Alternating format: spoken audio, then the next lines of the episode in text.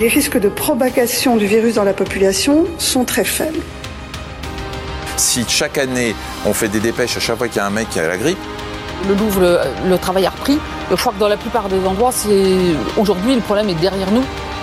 L'Italie, euh, il y a quelques semaines, a pris des mesures. Je pense par exemple au contrôle des températures euh, à l'arrivée euh, de vols en provenance de zones à risque qui n'ont pas permis d'enrayer l'épidémie. Nous n'avions pas pris ce type de mesures.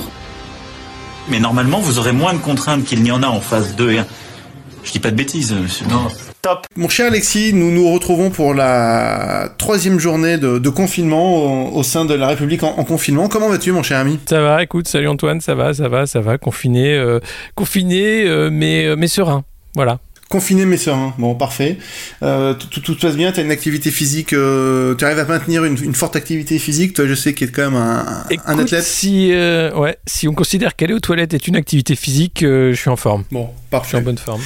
Bon, que se passe-t-il dans cette belle journée du troisième journée de confinement? Où en sommes-nous? Alors, troisième journée de confinement, bah déjà les Français n'en peuvent plus, hein. ils respectent pas les, les, les, les, les directives, ils sont tous dehors, Macron n'en peut plus d'ailleurs de ce peuple qu'il qui n'aime pas il aurait dû euh, se faire élire par les Allemands. Ça aurait sans doute euh, été mieux pour lui. Et pour Je nous crois aussi. que c'est son rêve. Oui, non, vraiment. Et donc, il, bon, il a dit que c'est leur faute. Mais enfin, il faut dire qu'Emmanuel Macron, il y a le 7 mars, il, leur, il demandait aux Français d'aller au théâtre avec lui et Brigitte, hein, parce qu'il fallait pas avoir peur du virus. Que le 15 mars, il leur demandait d'aller voter. Et puis qu'après, il a dit restez chez eux. Puis en même temps, il faudra aller travailler, hein, parce qu'on va pas foutre le pays à l'arrêt. Et donc, les Français, mais ils comprennent rien. Et c'est pas qu'ils sont euh, incivils ou quoi que ce soit. Euh, je pense qu'ils ont juste pas compris comment ça se passe. Alors, il y a eu ce, cet échange excellent avec le, le committee manager du ministère des Sports. On demande, mais le jogging, comment ça se passe si on fait un 10 km ou qu'on fait un entraînement au semi-marathon? Et le mec dit, ah non, c'est pas possible, on doit courir à 500 mètres de son domicile. D'accord Oui, c'est autour. Ouais. c'est ça. J'ai relu, moi, la, la, note, c'est autour, du, autour de l'habitation. Mais si on fait alors X fois le tour de son domicile à, à 500 mètres, et le mec, non, on doit pas courir plus de 20 minutes. Il dit, mais oui, mais si on fait le marathon en moins de 20 minutes, voilà où on en est. Euh, le vélo est interdit, ça y est, ils ont dit non, parce que évidemment, le vélo, on peut aller loin, on peut, on peut même faire croire qu'on va faire du vélo et s'enfuir hein, des, des, zones de confinement. D'accord, donc le vélo est interdit, je ne savais pas. Bah, le vélo est, fortement déconseillé, je pense qu'il va être interdit. Hein. J'ai vu passer un truc de la Fédération du vélo qui disait arrête, arrêtez, chers amis, euh, arrêtez de, faire du vélo. Euh, donc voilà, voilà où on en est. on en est aussi qu'on n'a toujours pas les chiffres hein, sur le nombre de, de, patients en réanimation. Ça, ça y est, on ne donne plus les chiffres. C'est à peu près comme ça, c'est au débeauté. malgré l'appel des médecins au confinement total, hein, on continue de faire un peu n'importe quoi. que la Suisse est en train de s'écrouler sur elle-même. Apparemment, c'est encore pire en Suisse. Ils sont passés de 2000 à 4000 cas, je crois, en 24 heures. C'est du jamais vu. eux, on les chie. Donc voilà, c'est assez, assez flippant. Et puis quoi d'autre Qu'est-ce qu'il y avait d'autre comme nouvelle aujourd'hui Moi, il y a un truc qui m'a beaucoup amusé, c'est l'exode des Parisiens sur les îles, ah Belle-Île et l'île de Ré, qui, sont qui deviennent des hot clusters. Apparemment, les gens sont assez, sont assez paniqués. Je sais pas si tu as suivi ça dans, dans la presse. Ouais, ouais, j'ai vu ça. C'est les, migrants parisiens qui débarquent hein, sur nos, nos, îles, qui vont dans ces belles résidences de, de campagne, vite toute l'année. Et là, ils vont les utiliser. Ils les louent pas. Hein, D'habitude, c'est de les louer. Alors peut-être ce qu'on pourrait faire, hein, c'est un principe de vase communicant. Ils vont à Belle-Île, et puis nous, ben, on va foutre euh, les gens qui savent pas où aller. Il y a 3500 SDF euh, qui trouvent pas, euh, qu'on peut pas confiner, tous les migrants, etc. Je pense qu'on va réquisitionner les appartements parisiens vides, et puis les mettre là, puis on verra si on leur rend quand tout ça est fini. Hein, on va faire un truc comme ça. Je pense qu'on va se mettre d'accord. C'est une solution. Voilà. C'est une solution. Je, suis sur un, petit peu trop sur Twitter. Là, je vois un, ancien collaborateur de l'Obs, Thierry de Cabarrus. Ah, formidable. c'est un, un, des capitaines de la Macronie en ligne. Ouais. Tout à fait. Plus de pain à 10h du matin dans la boulangerie de mon village, sur l'île de Ré.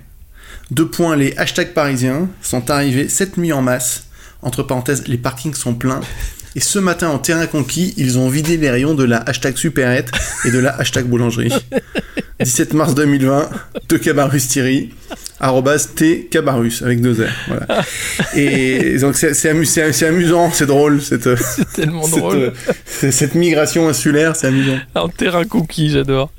C'est ouais, oui. Bah oui, qu'est-ce que tu veux, c'est, la vie quoi. Il y a, il y a Belle-Île, il y a euh, le, Cap Ferret aussi, euh, ça craint Arcachon. tout, à euh, fait. tous ces hotspots, le Luberon.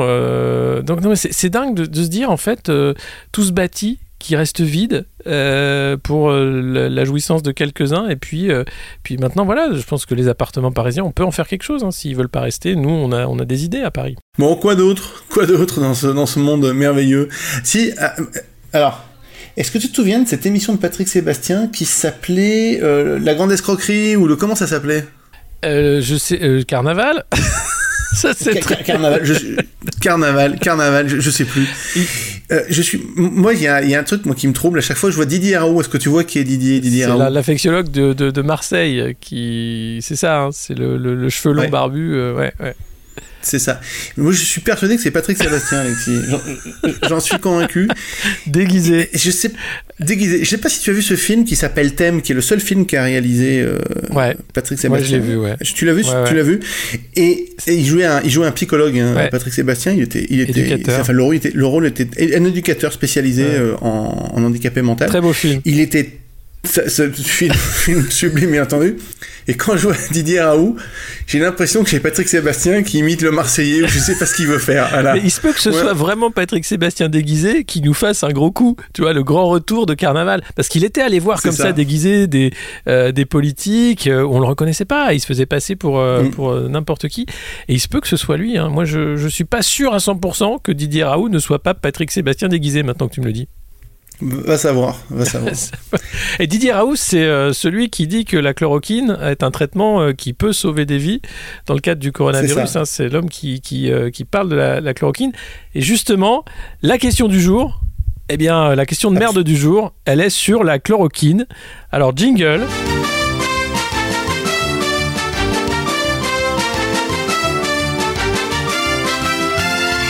Et, et je rappelle que euh, la question de merde du jour, le premier qui répond, il peut gagner un rouleau de PQ. C'est ça.